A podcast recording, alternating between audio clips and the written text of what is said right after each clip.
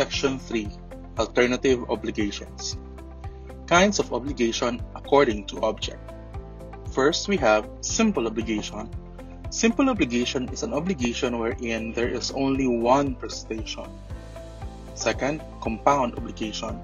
Here, there are two or more prestations. Under compound obligation, we have subclassified them into two.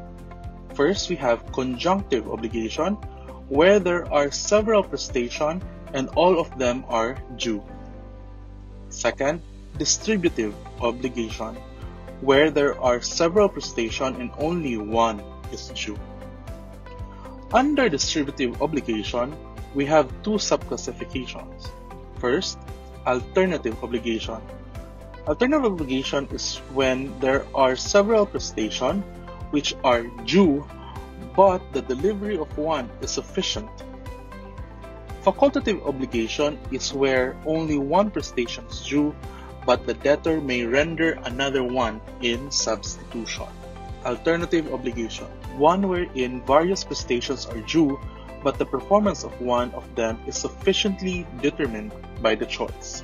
Under alternative obligation, this happens when there are two or more prestations, but the debtor is obliged to completely perform only one. Under alternative obligation, the obligor must completely perform one of the prestations due, and he cannot compel the creditor to receive part of one and part of another undertaking. Meaning, kani, mo ni siya obligasyon wherein daghan siya dapat buhaton, prestation, dapat usay dapat niyang buhaton to give, to do, or not to do. Okay? Pero, kay due naman ang multiple prestations, ang pagbuhat niya sa either nila, either sa mga prestations, would completely extinguish the obligation. O kung nakapili na gali siya, di na siya makausab pa og pili. In other words, di na siya maka-change sa iyahang panguna-una. Example, Mozi borrowed from Peter 25,000 pesos. It was agreed that Mozi could comply with his obligation by giving Peter either 25,000 pesos or an Apple Watch or a Nintendo Switch. Remember, if Mozi will give a Nintendo Switch to Peter, mo na iyahang performance. Di na siya pwede muhatag 25,000, di na siya muhatag og Apple Watch. And if the Nintendo Switch has been communicated to Peter or the Nintendo Switch selection or choice has been communicated to Peter, di na pwede usbo ni Mozi. Right of choice in alternative obligation.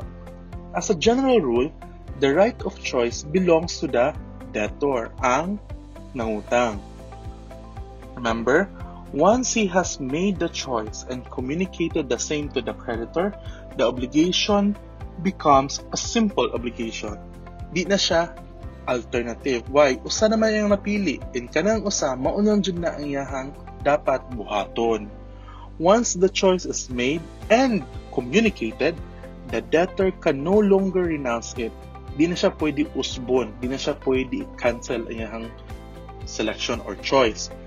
The choice among the alternative obligations must be communicated orally or written, either impliedly or expressed.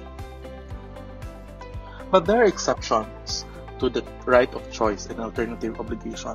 First, when the right of choice has expressly been granted to the creditor. Gihatag ang pagpili sa giutangan. Second, when it has been expressly granted to a third person, ang mupili dili si debtor di sa si creditor but laing tao.